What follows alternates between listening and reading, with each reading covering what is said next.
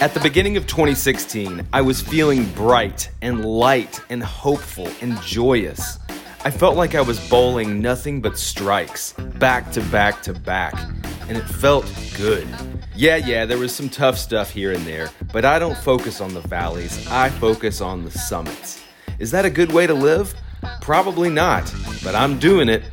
I'm Jacob Slayton, and this is my entire life.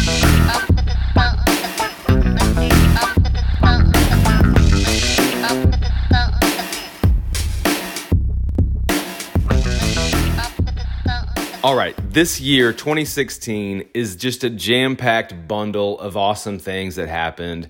And I'm just going to blast through them one by one and just stay with me because it's good. It's all just good stuff. It's just good memories. And I hope that as I'm telling you these stories, you can kind of put yourself in these moments and just kind of join me there and be with me and be a part of this with me, just like mentally and and emotionally and like spiritually just kind of teleport yourself to these moments because they were just so fun and awesome and they're all just a bunch of like little stories but they just make up just a fantastic um, just year of goodness man. It's just a year of goodness. And like i said in the intro there's probably some bad stuff that happened but i don't remember any of it you know and i don't really see the value in remembering any of it. If i can't remember it it must not have been that big a deal. So I'm moving on. Anyway, the year starts with traveling to Vancouver, Canada for a event, a conference that I was going to be shooting up there in January.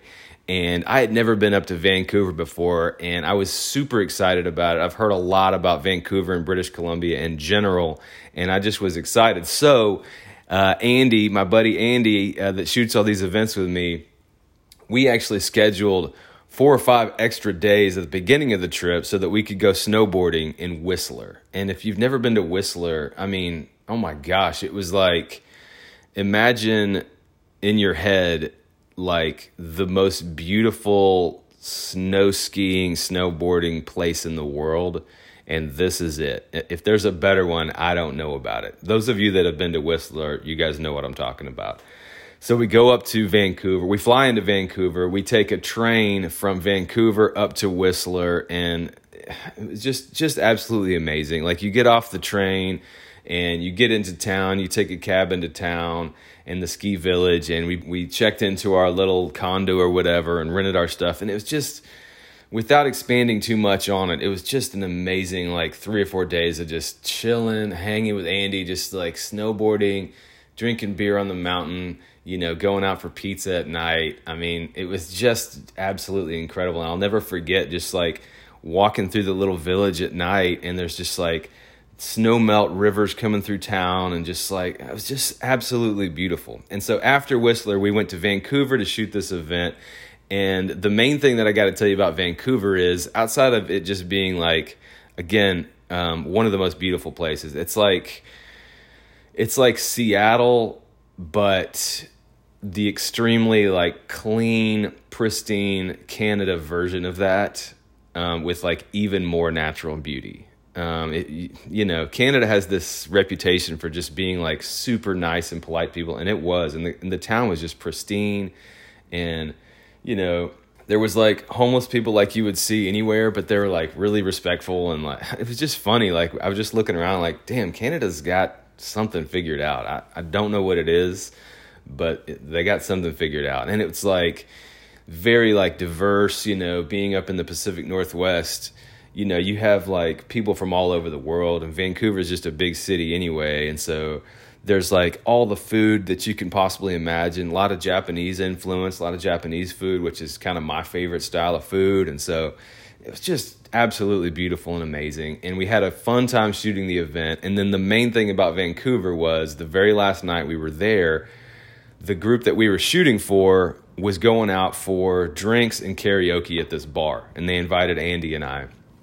And so, you know, normally me and Andy don't show up for these types of things. You know, we, we kind of tend to go and do our own thing and, and have fun, you know, just the two of us. But we were like, let's go have a few drinks with the crew and uh, you know listen to him sing some dumb songs and everything. So we go out to this bar in vancouver and you know everybody that was you know working the event was you know tired and kind of celebrating a good event and everything. And so it was a fun time. We get in there we have some drinks and we have kind of a lot of drinks honestly. And people are singing karaoke and it was getting it was getting to the point that like i was ready to sign up for some karaoke songs which doesn't really happen very often for me. But i was like signing up for uh, like some Beastie Boys songs or like Gavin DeGraw or you know, you know the hits. And every time I signed up for a song, Andy would just go over there and just cross my name off of the list. So there was like the page ended up just being like me trying to sign up 15 times and a whole bunch of like crossing out, you know. And so anyway, me and Andy had a good time there, and we left that um, bar and we were going to walk back to our hotel room, and that began like this odyssey, this journey uh, for us that seemed like it took like hours, and like we had had a lot to drink at the bar. I mean, we were definitely, um, you know, we we were all the way there. You know, we were drunk for sure, and uh, and we're just walking through the town of Vancouver, and for some reason, Andy put on um, the song by Drake that's like you used to call me on my cell phone. I don't even know what the name of the song is, but um, he he put that song on. I think we we were listening to that because we were in Canada and we were thinking about Drake, and uh, and that song was like it wasn't even it was like already like old at that point, but he just put that song on repeat, and I just remember like just stumbling through this town like idiots, and he had the song just on, on his phone just like out and it was just repeat over and over. You used to you used to you know?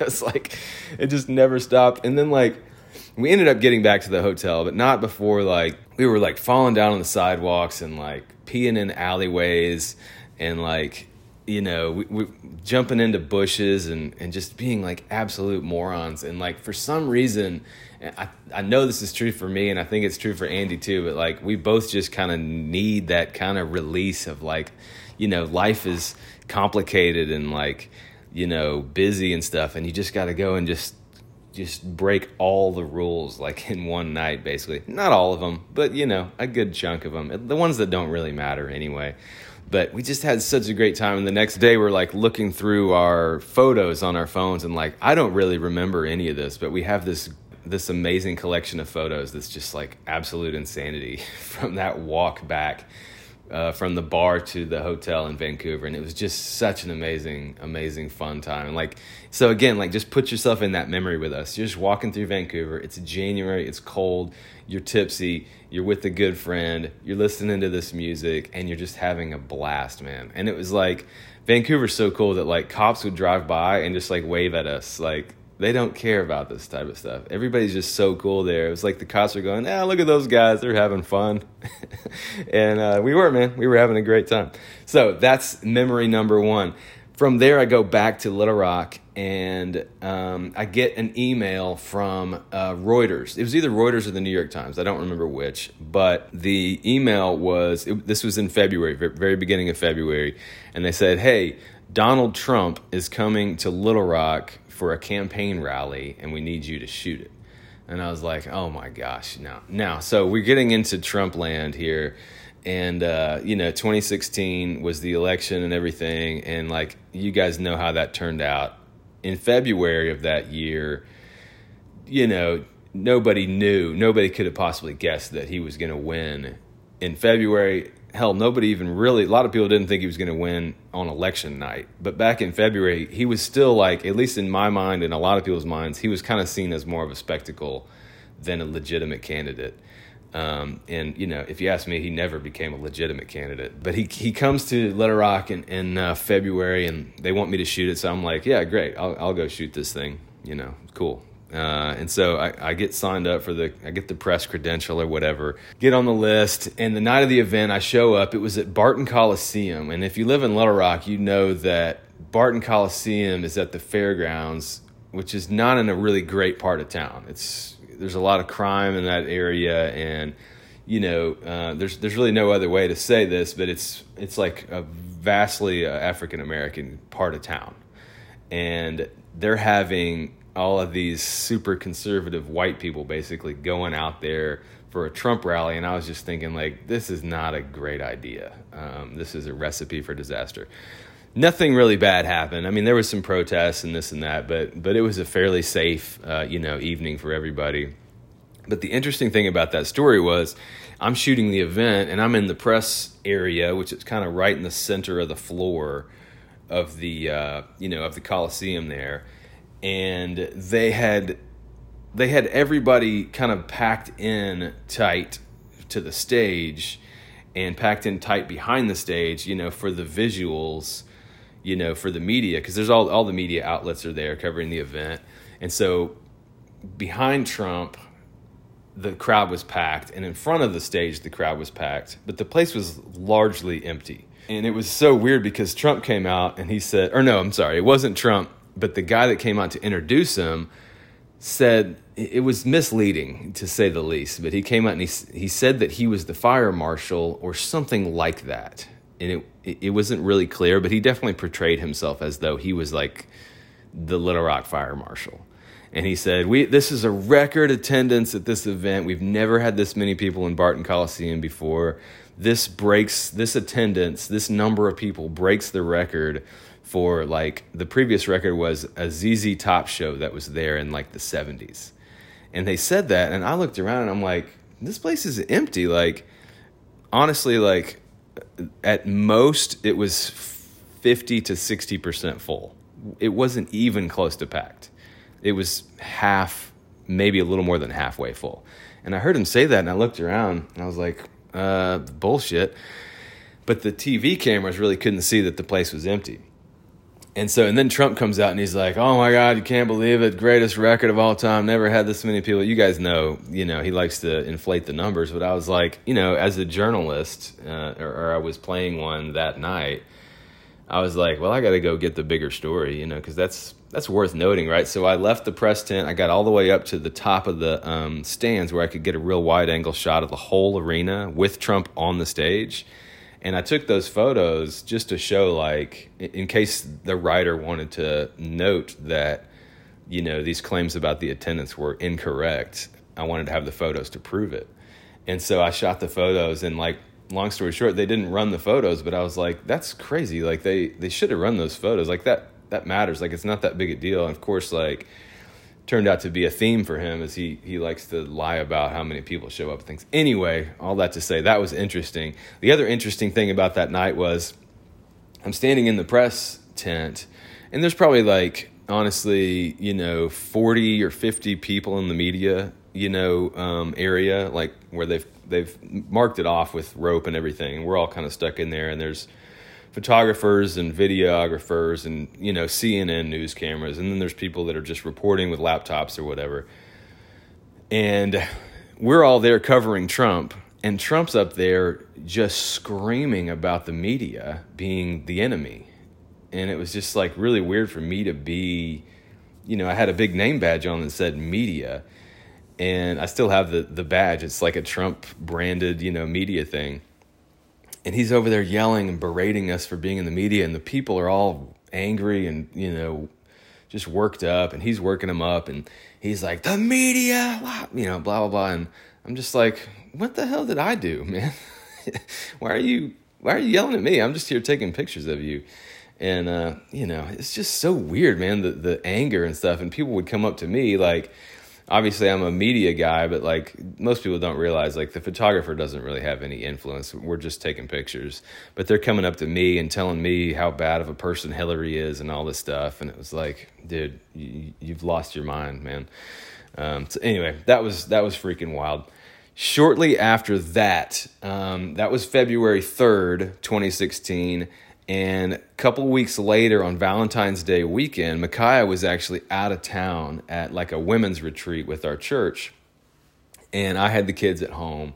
And I had been thinking in my head about getting a pop up camper, you know, because I, I, have always loved camping. I grew up camping. My life has included lots and lots of camping and being outside.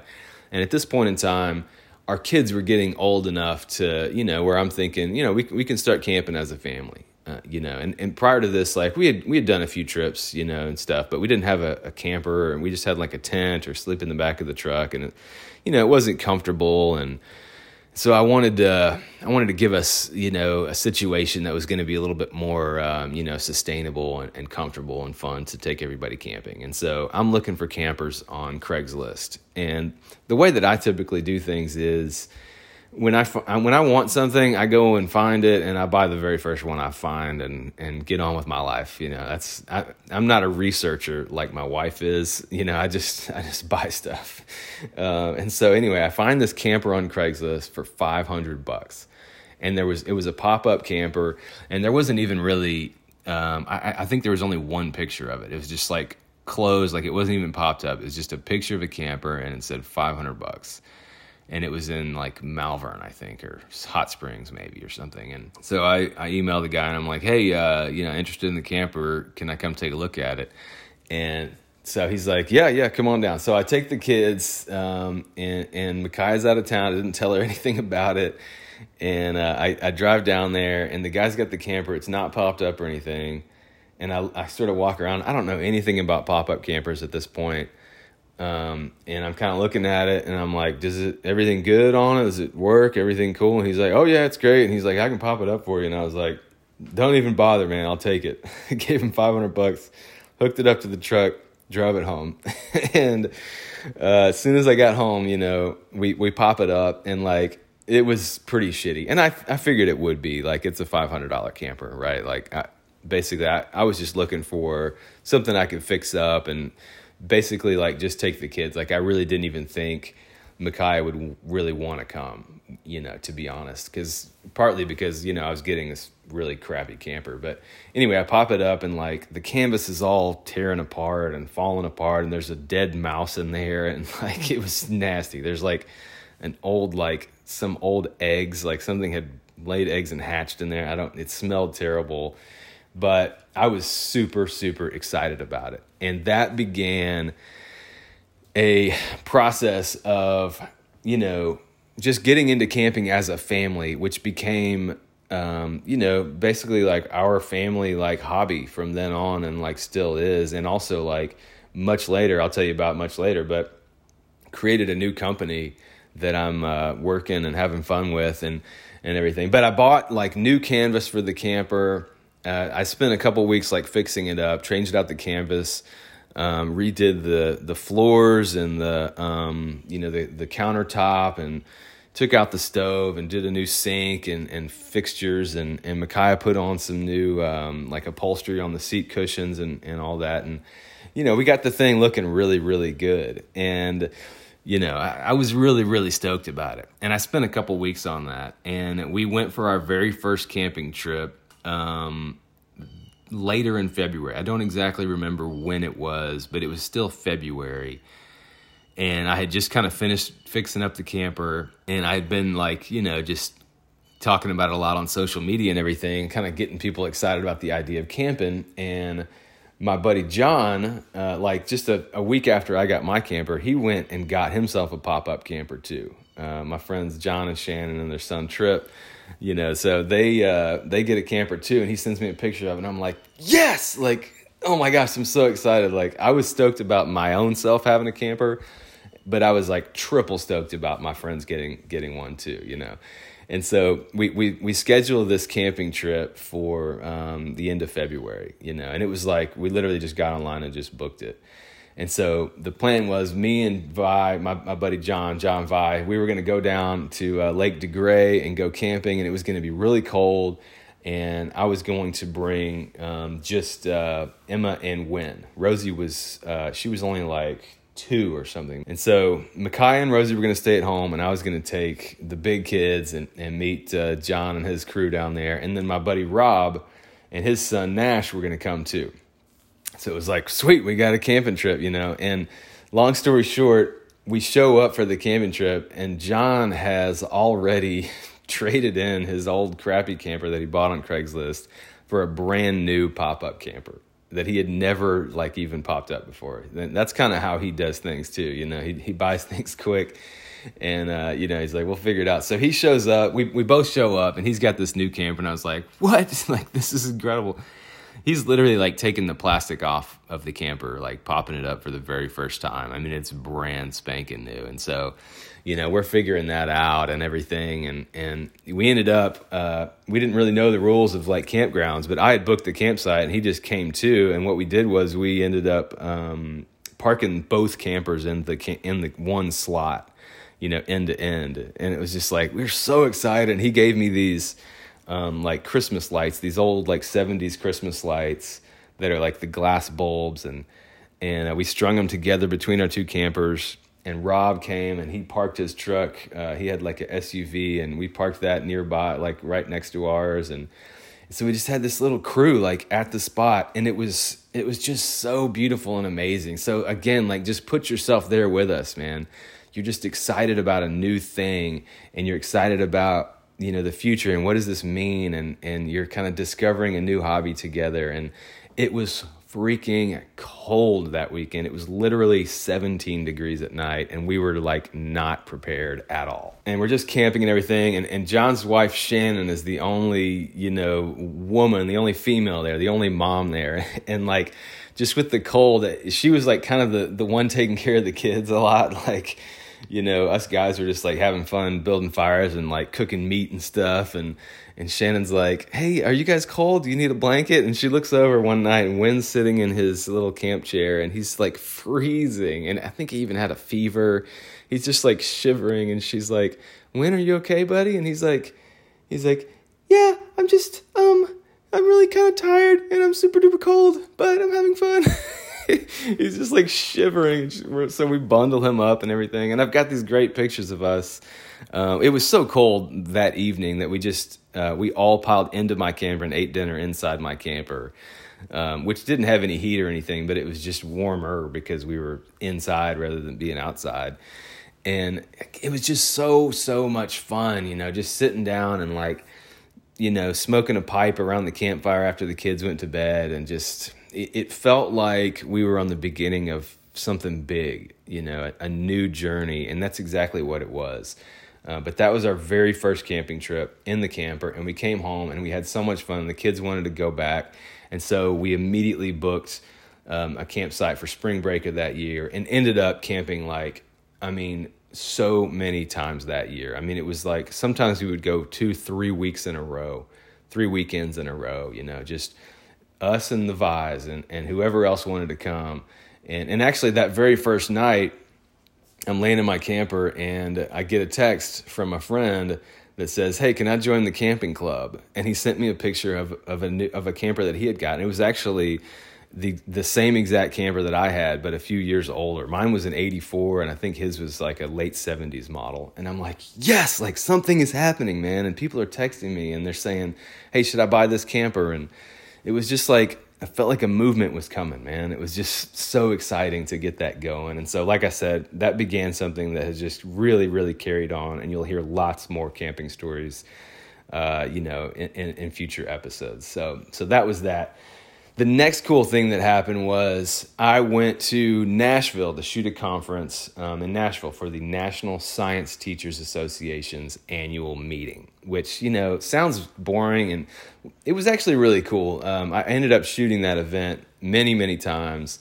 Uh, since then, and it, it, was cool. Like they had lots of um, you know interactive, like sort of displays and visuals and you know experiments that that teachers were kind of showing other teachers how to do with their kids and stuff and and it, ended up being a cool you know event like at least visually you know i had a lot to shoot it wasn't just like people sitting in chairs and, and talking or whatever um, but the cool thing the best thing about that uh, time in nashville was there's two stories i got to tell you about that uh, number one was for the national science teachers meeting the keynote speaker was Bill Nye, as in the science guy. And I was like, dude, I, I was I've been a Bill Nye fan forever. I love that guy. Grew up watching him. I was even watching him when I was too old to be watching him. Like I freaking love Bill Nye. And so he spoke at this, you know, keynote session or whatever, and I met him. I got to shake his hand and talk to him before that because he did like a little meet and greet with some of the VIPs or whatever, and so I shot that. So we had interacted a little bit, and then I went out uh, later that night and with a buddy in Nashville, and I was coming back to the hotel later that night. It was it was midnight or maybe after, and I'm going in the hotel, and I go in and press the elevator button, and I get on the elevator, and then right before the doors close, Bill Nye walks in the elevator too with me. So it's just me and Bill Nye in the elevator. And Bill Nye walks into the elevator and he's kind of like playing air drums with his fingers and kind of just bouncing and bopping and he's feeling good and, and he's smiling. And, uh, and he, he sees me and kind of recognizes me since we had met earlier. And so I say, Oh, did you have a fun night? And he goes, Oh, yeah, fucking crushed it. and I was like, Oh, Bill Nye. Oh, Yo, that's the coolest thing ever, Bill Nye. Just, I mean, if you're to meet Bill Nye in an elevator, that's pretty much what you want him to say, right? And I'm like, All right, cool, man. That's great. So he's having a good time. Anyway, then I, we, we get to my floor and I get off the elevator. And so I say to Bill Nye, I go, All right, party on, Wayne and I walk out the elevator and I'm walking down the hallway and as the doors are closing I hear Bill Nye call out, "Party on, Garth!" and I'm like, "Oh, that's that's my man. Like that's when you, if you're gonna meet a famous person, like that's you you want a good story like that, man." And and Bill Nye was so cool, and he ended up coming back for future events, and I met him again a couple times, and he was just a really nice guy. And side note. Um, years later, maybe one or two years later, there was a documentary released on Netflix. I think it was called Bill Nye Science Guy. Like it was just a documentary about Bill Nye and what he's doing now or whatever and his past or whatever. And I actually appear in the documentary because they were shooting some scenes at that uh, science teachers conference that I'm like in the background of and so that was kind of cool. As soon, as soon as I saw that documentary, I was going to watch it anyway. And then there's a segment where it's like National Science Teachers Meeting, Nashville, Tennessee, and I was like, oh my gosh, I was there, you know. And sure enough, like I, I show up on the on the film, like in the background. So that was kind of cool. The other cool thing from that that uh, time in Nashville was, and this is just this isn't even really a story, but it's just worth noting was. Uh, I had been listening to this uh, this guy, this artist Bombino, this musician from uh, Africa. I want to say he's from Chad or like, I don't really know where he's from. Uh, but he's from one of those small countries in, in Africa that I don't really know anything about. And he's like, got this like Bedouin style where he wears like these robes and like a, it's not really a turban, but it's like a head wrap kind of a thing. And if you haven't ever listened to him, he's amazing. He sings, he sings in some language. I don't even know what language he speaks but it's like this sort of drone guitar driven like african jazz kind of style music and it's just incredible and i went to see bombino in nashville with my buddy kevin uh, and i was just like i saw that he was going to be playing there and i was like i am not missing that and it was so cool like i literally don't think he even speaks english and his band is just like it's almost like somebody just went to africa and just picked up a, a guitar band and just brought them to the united states to play some shows like but he's incredible. If you if you haven't heard Bombino, check him out. He's got an album called Agadez, and uh, yeah, it's it's amazing. You'll love it. But that that show was incredible. All right, moving on in this year, 2016. I don't remember what time of year it was, but a friend of mine, Robbie and Candace, had told me that um, Bon was releasing a new album and I had never really listened to them, and they just kind of assumed that I was a fan, but like I, I, really I didn't know anything about him. It's not that I wasn't a fan; I just didn't know anything about it. And they say he's got a new album coming out. Here's the first track, and it ends up being the album "22 a Million. And you know, the, the, I could do a whole podcast just about this album, you know, song by song, like review or whatever. But like, suffice it to say I, I really don't think it's overstating anything to say that this is the best album that's come out in my lifetime. And I've really thought about this a lot. That's something that's a good thing to think about. What's the best album that's come out in your lifetime?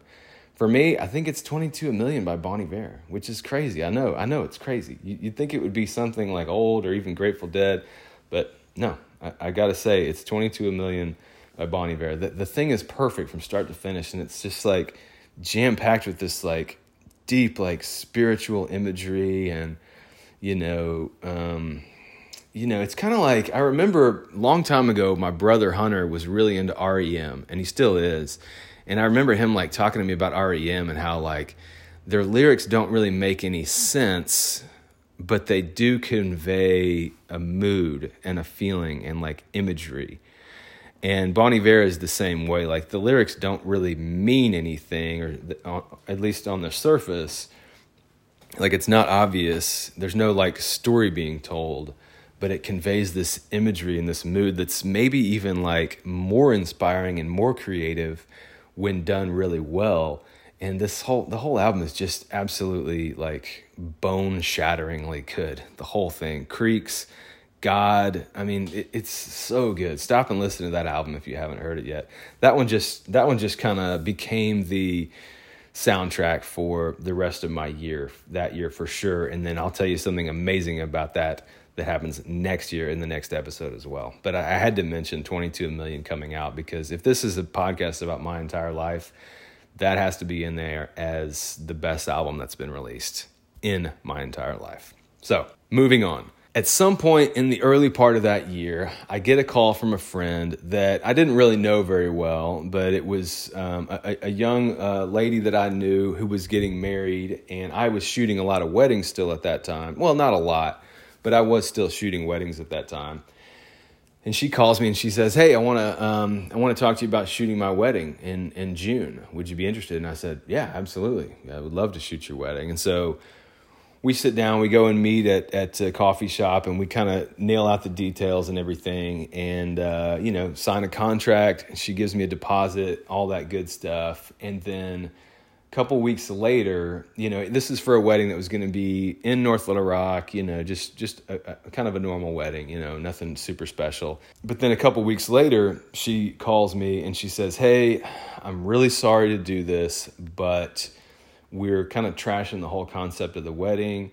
Uh, being here and she said we're actually going to have a like super small wedding in italy with just family and we're kind of just going to do that instead of the big old shebang here in Arkansas, you know.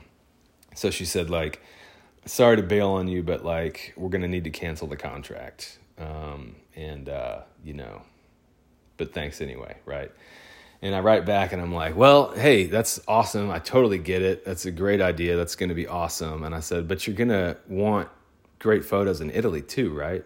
You know, I mean, I know you're not doing the big wedding, but you're still going to want good photos and uh, and I said, you know, I, I would be willing to um, to come to Italy and shoot the wedding, you know, for the same price, you know, that I was going to do the wedding here in Arkansas. Would you be interested in that? And she says, uh, let me think about that, you know. And so a couple days later, she comes back and she's like, um, yeah, let's do it. If if you if you want to come to Italy, then come to Italy and shoot the wedding for us there. And I'm like, hell yeah, right? Um, so we make all the plans and everything. And, and you know, I decide like, I got to take Micaiah with me. Like, I'm not going to go to Italy without my wife, man. I mean, we had been before and I've told you about that, but I was not to, I was not to miss out on, on this fun, fun possible adventure, you know, for me and the lady. So, I book us some tickets, and in June, we pack up, we leave the kids at home, and me and the lady fly over to Italy. Um, and it, it was just an amazing, amazing experience. Again, just like jump in with me on the plane through the airport, get the you know car, and the wedding was going to be in um, this village called Ravello on the Amalfi Coast, and it was for my friends Maddie and Alex, who I didn't really know very well at the time, but they've become really, really, really great friends. And uh, in fact, Maddie was my son Wynn's second grade teacher at school, and it was just it, has been a really fun, um, you know, they've been a really fun couple to get to know and hang out with a lot.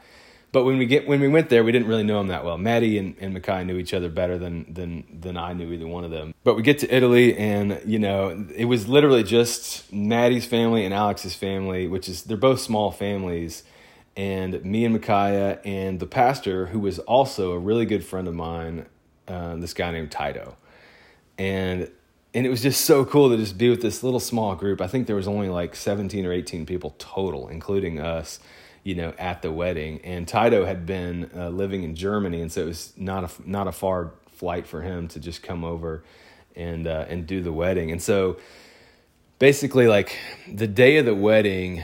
Um, or no, it was the day before the wedding. We had the rehearsal dinner at this little place in um, in Ravello. I mean, gosh, if you guys hadn't, I mean, the, the Amalfi Coast, Italy's amazing. The Amalfi Coast is amazing. It's just the most beautiful, magical place.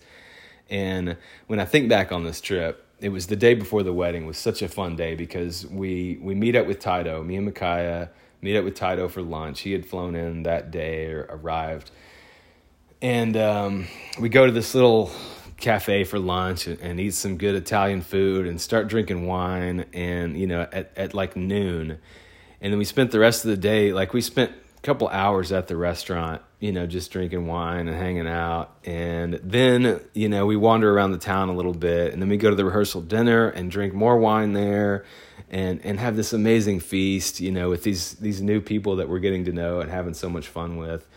And then we go back to um, their villa the the wedding where the wedding was going to be you know where the family was staying in this villa and we sit out on their back deck and drink wine until like 2 a.m., just laughing and telling stories and kind of doing some of the rehearsal dinner type stuff that you do, you know, little toasts and such. And uh, it's just, it was just one of those just beautiful, magical experiences where you're surrounded by, you know, a couple of old friends and you're making lots of new friends and you're just surrounded by beauty and scenery and the wine bottles keep coming out and there's, you know, bread and bruschetta and pasta and all this good stuff coming out. And you just have an amazing time. And I remember me and Micaiah going home from that and just, just kind of crashing in the bed and just, um, just having so, just feeling so full of life. Um, and just being so thankful and lucky to be alive. And man, some of you guys are listening to this and and you don't have those types of experiences very often. And I'm telling you, we don't either.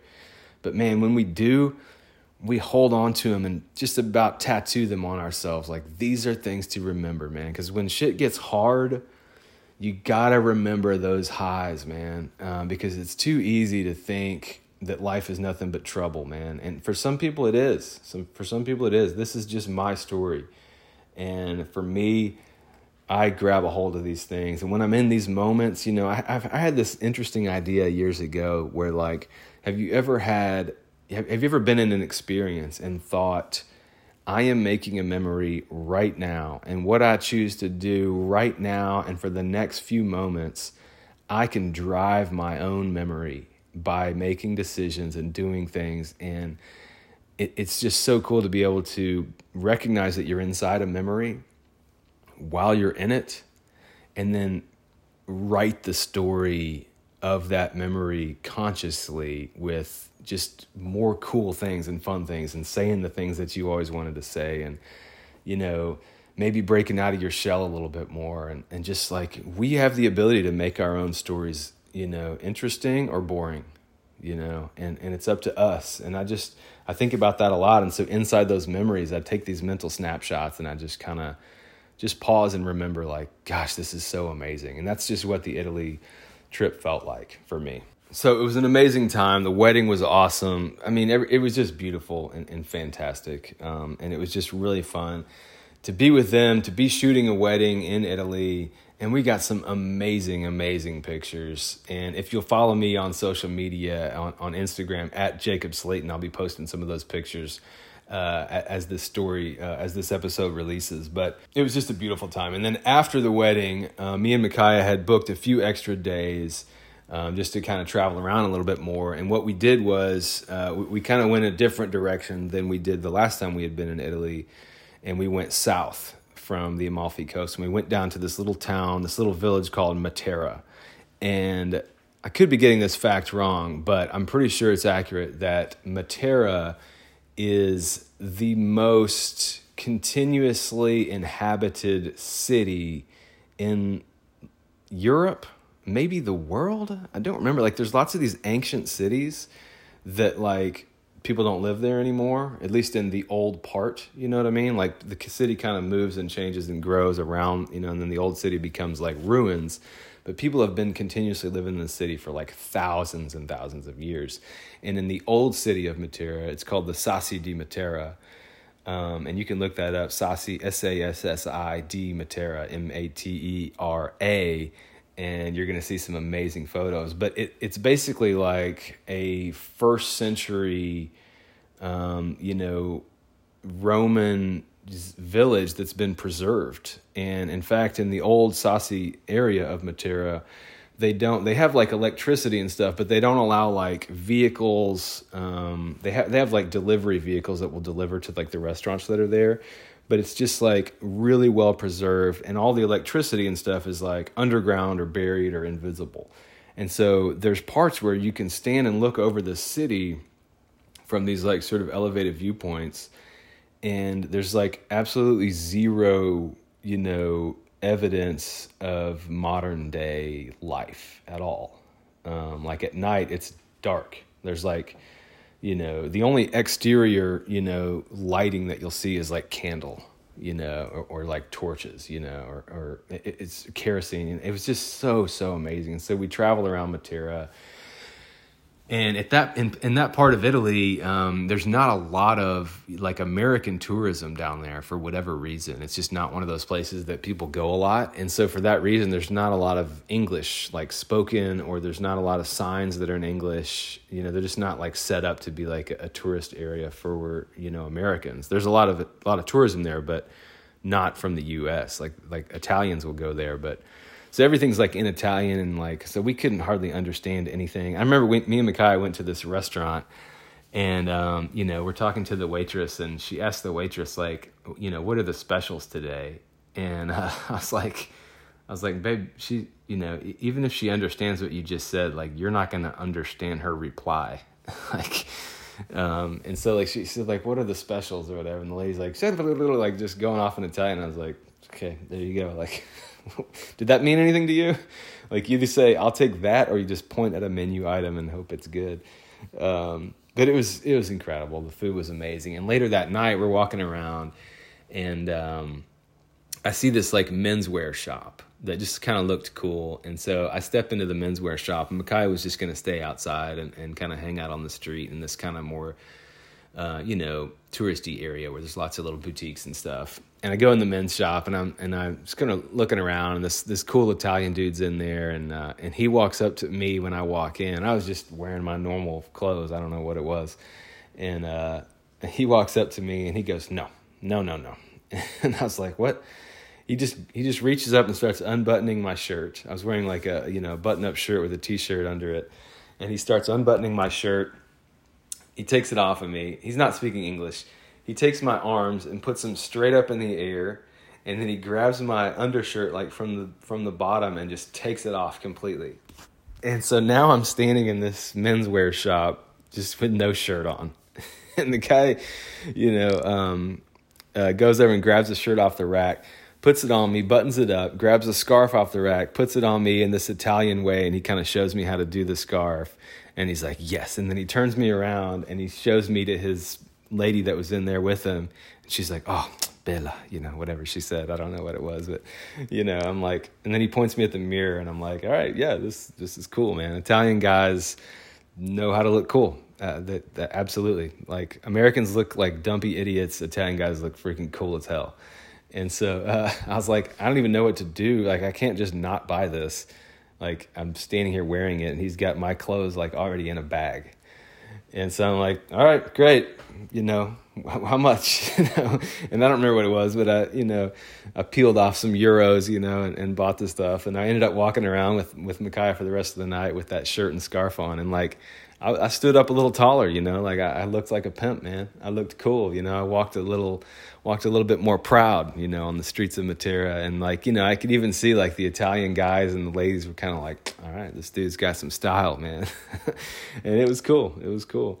Uh, but that was just such a fun freaking time. And we stayed in a cave in Matera and, um, and it was, it was just amazing. We rented bikes and rode around and God, it's just one of those trips that just is, is, a game changer, man. It's just, and it was a fun time to just kind of reconnect with my lady, you know, and just have fun with that.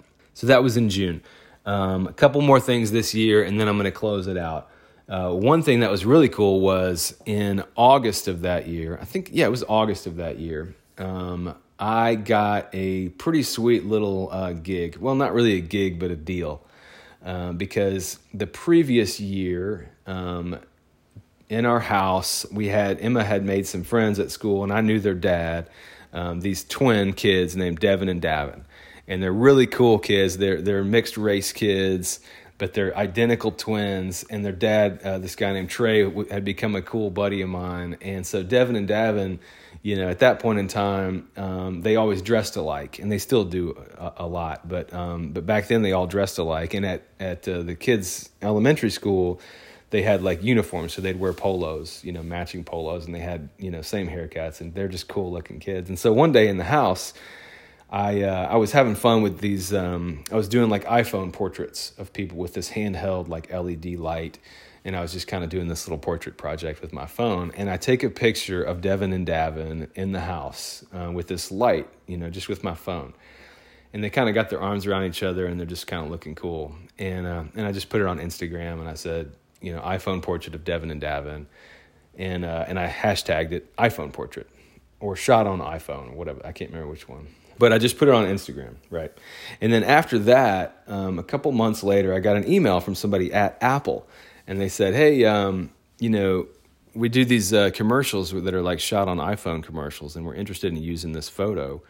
Uh, for for the commercial. Um, c- can you tell me what phone you shot it on? And so I write back and I say like um, whatever it was. Like it wasn't the most current, like the newest phone. And she's like, oh okay, well we only need photos that were shot with the newest phone. So I'm like, well shoot, you know, I I wish I had, but that's not it. And then a couple more times that year, um, or not that year, but in between then and August of 2016, I had gotten a couple more emails from them asking the same question Hey, we love this photo. Can we use it for a commercial? And what phone was it shot with? And so I'd write back every time, like, Hey, uh, you know, um, uh, it, it's not the current phone, you know. And, and so, but one more time this happened, and they said, We want to use the phone. We know that it's not with the current, or we want to use the photo. We know it wasn't taken with the current phone, but that's not going to matter for this new campaign that we're doing. And long story short, she says it's for a uh, it's for the Olympics. It's going to be for a um, a commercial that's going to air during the Olympics, the Summer Olympics of that year. We want to use it. Can we use it? Blah blah blah. And I, so anyway, we struck a deal, and um, I can't tell you how much I got paid for that photo, but I got paid a pretty penny for it. uh, I was very very happy about it. I had gotten a. Um, I had gotten a company to help me um, negotiate the terms of this, uh, you know, photo deal because, you know, Apple's a huge company. The Olympics is going to be a worldwide campaign, and they were like, this could be worth a lot of money. And so, you know, I I kind of negotiated the deal, and I got a sweet sweet gig out of it. And in August, that commercial um, uh, ran on TV. And actually, I knew that it was going to be coming out like this one or two days in August, you know, to coincide with the um, opening ceremonies of the Olympics. And so I had been like just checking YouTube and and like Apple's um, social media channels and their website. Sometimes they'll like kind of soft release that early, you know, before they announce it. And so I'd been checking, and I went to Apple.com, and oh my god it blew my mind. Um, my photo was the entire front page of apple.com um, just my shot of devin and davin took up the whole front page of apple.com and so i put that online. Oh my gosh it was incredible. And i, and I told trey about it and, and um, they got even a uh, like a modeling fee and like a talent fee for being in the shot too. Like it was just an amazingly cool deal. And i told trey i said listen I had been telling him about it the whole time, you know, that it was it was coming up and everything. And I said, look, we're not sure that they're going to use it, um, but if they do, it's going to air during the opening ceremonies of the Olympics for that year. So I said, make sure you're watching. He said, I'm not even going to tell the boys it's happening because I don't want them to get their hopes up. But I said, just just make sure you're watching the opening ceremonies, right? And so, according to Trey, like the story that I heard was the boys are on a basketball team that travel around and I don't know, they were like uh, say eight or nine years old, you know, at the time. But they're on this basketball team and they were traveling for a tournament and they had all the boys for this team in a hotel room. I think they're in Texas somewhere. And they're watching the opening ceremonies because Trey's kind of got it all set up, and nobody knows, you know, that this commercial is going to come on, and nobody knows that they're even going to be in it or not.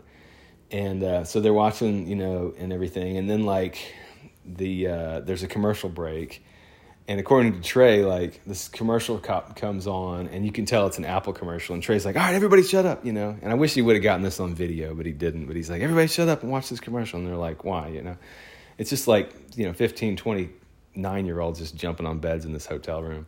He's like, "Everybody, shut up and watch," you know. And you see the commercial, and it's kind of this sort of beautiful, like you know, fading in and out images. You know, you've seen the Apple commercials, and there's this Maya Angelou poem being read and all of a sudden Devin and Davin pop up on the screen, you know, and so all the boys in the room just freak out, like, oh my god, you know, they're losing their minds and everything, and man, it was so cool. They ran that commercial a bunch of times, and uh, you know, they did like this. This whole ad campaign was just everywhere, and I don't know that I'll ever have a photo be seen by more eyeballs than that, you know, because that was translated in all these different languages and stuff, and just such a freaking cool thing. And and after that commercial aired and I, you know, had put some stuff on social media about it, you know, people kept saying like, "Oh, dude, you should have gotten paid for that, man."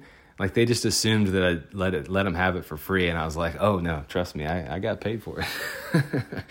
um, so that was just incredible.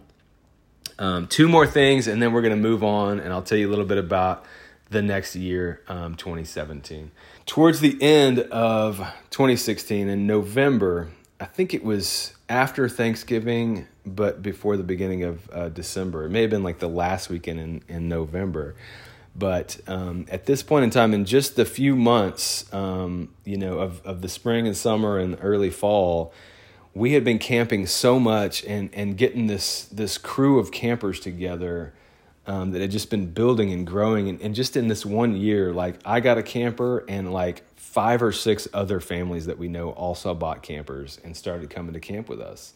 And it was like just this natural, like organic, like movement of like people want to get outside and have fun together and sit around a campfire and like get away from all the screens and all the bullshit and just go camping. And so we had gotten this crew together and it was really growing and like i said we were going like every weekend or every other weekend and just and there was constantly plans being made and we're cooking meals together and you know we're, we're just kind of doing life together like as families and raising each other's kids in those ways and stuff and it was just incredible. And so at the end of november we booked a trip to um, to go up to branson missouri and camp and uh, and go to silver dollar city uh, which is uh, if you don't know what silver dollar city is it's kind of like uh, the only way to describe it is kind of like a a, a, a country like hillbilly christian version of six flags like it's very Jesus-y. It's it's got this kind of country hillbilly flavor, um, but it's got these like totally awesome like legendary rides, and it's just a huge like am- amusement park, and it's it's it's really fun. A lot of people love it. Uh, and all I got to say about that trip is it was freaking cold as hell up there. And, you know, I'm not a big fan of amusement parks in general anyway. I don't really know why. Like, I'm this kind of fun, happy guy that likes to do stuff. But for some reason, like, when it get like there's a level where it's if it's too crazy I'm I'm out. And it was just like freezing and I was cold and miserable and the, everybody else is having fun except for me. And I just didn't want to be there. It was just chaos. And uh, we're there like late into the night and I was just I was just kind of sick of it. And so at some point um, I was like hey I'm gonna I'm gonna leave. I'll take any kids with me that want to leave right now. I don't want to bum anyone else's good time out but I'm out of here like, y'all have fun. I'm going to take off. And so, like, some of the kids were tired and cold too. And so they, they come with me. And I had probably like six kids with me out of the group of, you know, there, there was a lot of families there. I don't know how many kids were there, but there was a bus um, that would drive you from the campground to Silver Dollar City. It was kind of all in this one sort of, you know, campus or whatever. And so we were going to jump on the bus and take it back to the campground. I was like, I'll put the kids to bed. I will do whatever. I just need to get out of here. I'm sick of this. And so I go take the kids outside, and now we're still outside. We're waiting in this parking lot for the bus to come that's going to do our loop or whatever, because there's the buses go all to these other, um, you know, parking lots and, and, and other stuff in the town, and so we're waiting the bus for the bus to come to our loop, and the buses aren't coming, or there's buses coming, but not ours. And finally, this one bus comes up that I'd seen a few times, and I, they had the door open, and I po- poked my head, and I'm like, "Hey, when are you going to do like C loop or whatever it was?" And she was like, I got two more loops to do, and then I'm going to be doing that. So I'll be back in 30 minutes for that. We had been outside for a long time at this point, just miserable and cold.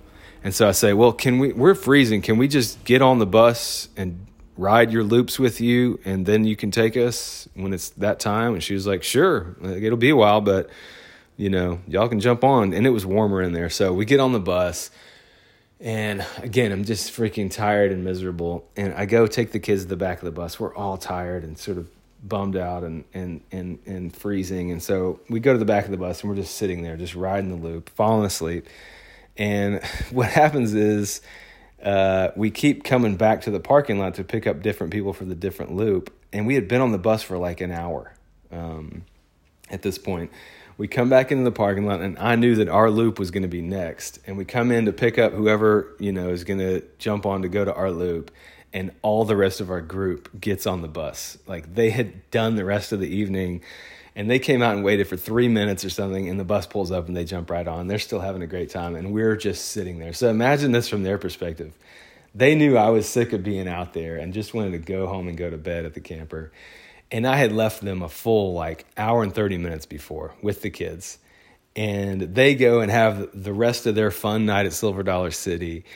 And they're they're just smiling and laughing and bouncing around. And they're like, all right, let's go. They go out to the bus, they get on the bus, and we're all still sitting on the bus. and they're just like, oh my God. Like it was just like this hilarious and I, I didn't want to hear any of it. They were giving me all this shit about it, and I was just like, shut up. I don't care. I just want to get out of here as soon as possible. And so it was like this clash of like the tired, cold people and like the happy party people coming together. And in a weird twist of events, like I was in the tired, cold group. and uh, so anyway, we go back to the campground and uh, and go to bed and everything. And we just had an amazing camp out, and we did like a little Christmas like we we we decorated one of the trees that was like near our campsite eh, with like Christmas lights and and the kids did like Christmas decorations and stuff and it was just like again like with the camping thing it just felt like it was the beginning of like a whole new journey um, that that was just going to be incredible and it has been and, and everything and uh, yeah you know you know those experiences that just feel like heaven man. And even though like i had the crappy experience at silver dollar city it was one of those things where it's just like yes like things are coming together man. And you know it, it was just amazing. It was just amazing. So after that final story of this year um, and then we'll we'll shut it down. So in december of that year um, and just a few days before christmas we have some friends that do a Christmas party every year at their house. They call it the Shelton Shindig. And it had kind of become legendary, you know, at that point in time. And for some reason, we weren't able to go the year before, but this year we were able to go. And it was, again, it was like December 21st or 22nd. It was just, you're right there at Christmas, you know, and you know how it is when you get to go to the Christmas parties. And this is just one of those fun parties. And so we go to the Shelton Shindig and, you know, I remember I had my like ugly Christmas sweater on and, you know, there's eggnog and, and there's a fire outside and there's like, you know, jingle bell rock music happening. And they had this like animatronic dancing Santa Claus thing that had sunglasses on and everybody's like dancing with the Santa. And you know how it feels like when you, um,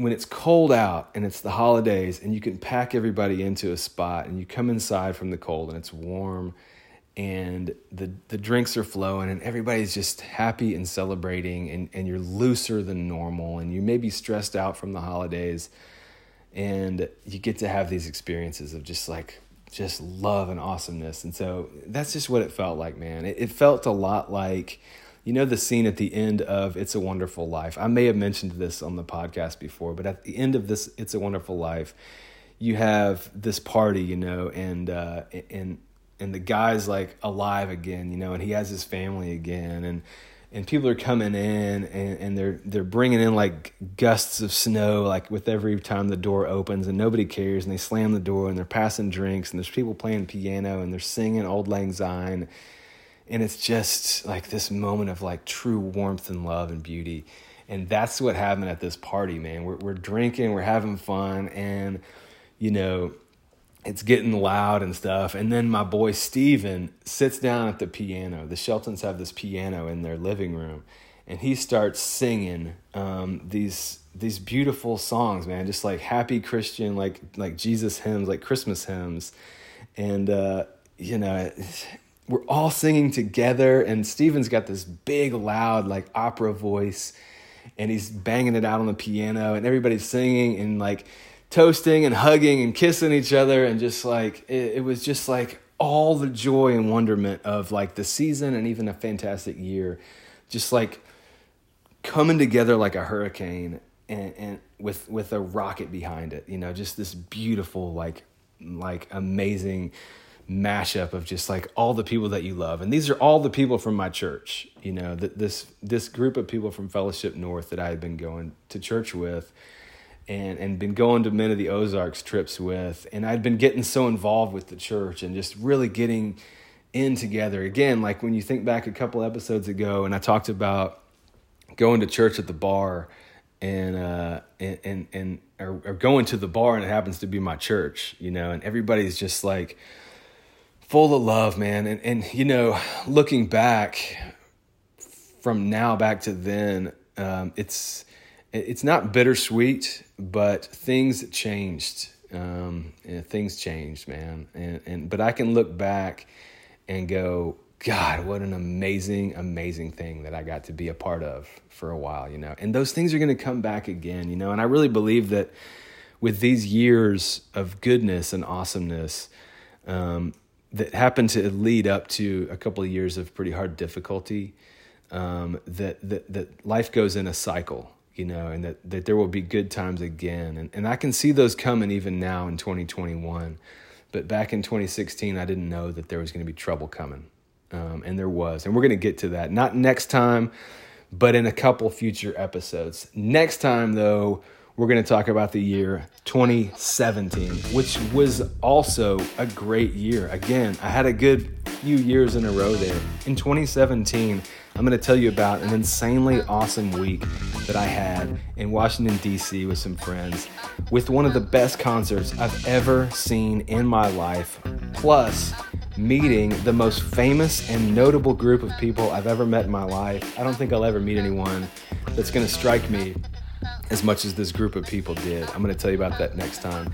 And I'm also going to tell you about the end of a very long relationship with tobacco. That's next week. Next Monday, come back and listen to 2017. Thanks for listening. Tell your friends about it. Share this episode. You know, why not? It's fun. We'll catch you next time. Thanks for listening.